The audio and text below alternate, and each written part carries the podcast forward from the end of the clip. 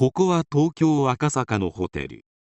この建物が建て替わる前のホテルで一人の誘拐された男が身を潜めていました。しかしその男は別の事件の容疑者でもあり警察はその男を捕まえるためにとても尽力した事件です。それではどうぞ。1996年11月4日警察に一通の被害届が出された。夫が誘拐され身代金5000万円が要求されたというのだ。警察には連絡するなと脅しも入れられていた。夫が行方不明になり数日後自宅には脅迫文とともにあるものが送られていた。それは人間の指であった。警察に連絡したことで犯人が憤り手を引かなければ一日おきに指を切るというのだ。警察はすぐに指を鑑識に回した。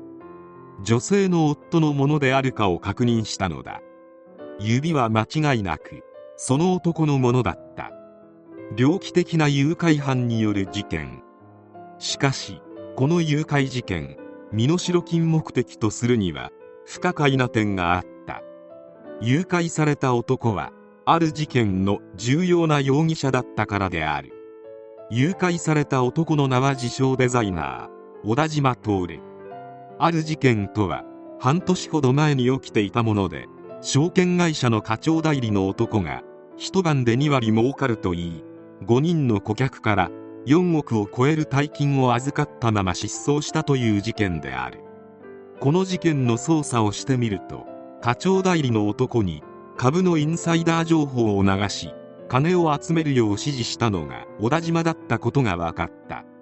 警察はこの事実をもとに小田島が誘拐される前の9月5日小田島に対し取り調べを行った。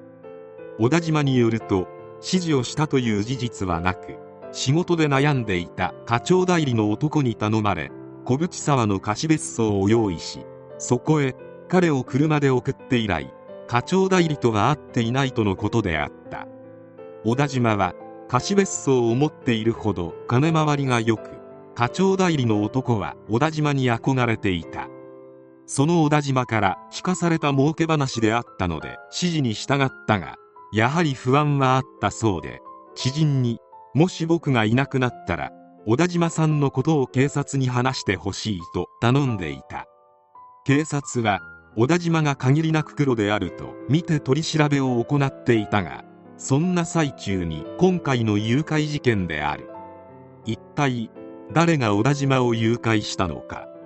警察は身代金目的であれば犯人は小田島の命を奪うまでのことはせず切断された指を治療するために病院へ連れて行くはずと考え指を切断した人が来院した病院を片っ端から調べた。指が送られて以降近隣の病院で指を切断して来院した患者さんは100人以上に上ったがある病院で小田島らしき人物を目撃したという情報が得られた。捜査員が病院で診察した医師に話を聞くと男は偽名の保険証を提示していた。小田島の写真を見せてもはっきりしない。しかし付き添いの女性に対して警察はこの人ではないですか？とある人物の写真を見せた。すると病院側はこの人で間違いないですとはっきり答えた。その付き添いの女性は小田島の愛人。事件の鍵を握る重要な人物だった。診察申込書から小田島の指紋が検出された。愛人と一緒にいる状況を鑑みて捜査本部は小田島の誘拐事件は自作自演の狂言誘拐と断定。小田島徹は全国に指名手配された。すぐに愛人のもとに向かった警察は取り調べを行ったが愛人は全く口を割らなかった。しかしこのままでは小田島の指は壊死してしまうのでまずは指の治療をして命を助けないといけないと情に訴えると愛人は小田島の居場所を吐いた。小田島は東京のホテルにいた。部屋に入るとそこには抵抗することなく正座をして待ち構える小田島の姿があった。警察は小田島を偽名の保険証を病院で使ったことを理由に逮捕した。もちろん本命はこんな容疑ではない。小田島の指の治療が終わると長い取り調べが始まった。誘拐について聞くと小田島は狂言誘拐をあっさり認め指は自分で切断したと自供。しかし半年前に姿をくらました課長代理と大金の行方については一切黙秘を貫いた。なぜこんなことをしたのかと聞くと詐欺事件の取り調べから逃れたかったからとのことで課長代理が大金を集めたことも行方をくらましたことも自分とは無関係だと主張。その後も事件について警察の追及を巧みな話術で交わし続けた。嘘がつくのがうまいというより小田島の人生そのものが嘘で塗り固められたものであった。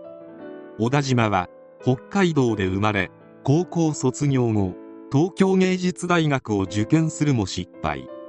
フランスに渡り美術専門学校に入学しパリで絵画やデザインを学んだ。帰国した小田島はデザイン関係の会社に入社するもすぐに退職。自ら靴の販売店などの事業を起こしたものの全て失敗している。株に手を出すも1億円以上の損失を出すなど失敗続きの人生であったが周囲にはフランスの国立大を卒業しルノーでデザインの仕事をしていた。サザンオールスターズやイルカビーズなどの作詞作曲をゴーストライターとして手掛けている上智大学の教授をしているなどなど大ボラを吹きまくっていた。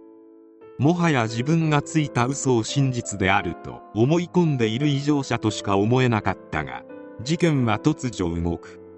小田島の高校の同級生だと名乗る女性から半年ほど前に突然訪れてきた小田島からスーツケースを預かったという連絡があった。その同級生はテレビで小田島の逮捕を知り届け出たのだった。アタッシュケースを開けるとそこには総額2億8000万円もの現金が入っていた。課長代理に集めさせた大金に違いない。しかし小田島は株で儲けた内緒の金であるなど嘘をついたり黙秘したりを続けた。もうこのどうしようもない男にはどう言っても逃れられないような決定的な証拠が必要だった。そして警察は再度小田島の愛人に協力を求め何か思い当たることはないかと尋ねると会社の社員と肝試しをするから下見に行くと誰もいない山中に連れて行かれ白い布か何かで印をつけていたという決定的な証言を得ることに成功する。警察はその愛人と共にその印をつけた場所へ行くと誰かが掘り返したようなわずかに盛り上がった場所があった。掘ってみるとそこには白骨化した遺体があった。調べてみるとその遺体は失踪していた課長代理のものだった。小田島は大金を集めさせた後で課長代理の命を奪い以前愛人と別荘に行った時に目星をつけていた山奥にその遺体を埋め集めていた大金を奪っていたのだった。散々嘘をついて言い逃れていた小田島も課長代理の男の遺体が見つかったことを告げられると顔が青ざめ厳しい追及の後課長代理失踪事件の真実を語った。実はこの事件が起きる前の1990年にある社長が架空の株式上場話を持ちかけられ出資者から4億5000万円を集めて失踪したという事件があった。この架空の情報を持ちかけたのが小田島でありその社長も自分に何かあったら小田島に聞いてほしいと言っていた。小田島が成功もしていないのにやたら金回りが良かったのはこの時の事件で得た金があるからではないかという疑惑がある。裁判では周到な準備に基づき実行した計画的な犯行として無期懲役が言い渡された。1990年の事件については起訴されなかった。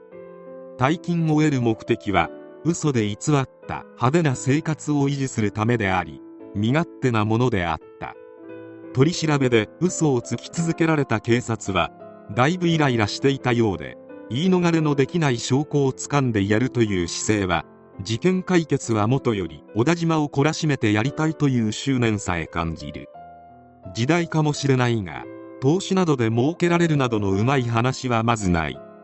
詐欺事件は今でも後を絶たないが小田島のような異常者がいたことを知ってくれぐれも注意するようにしたい。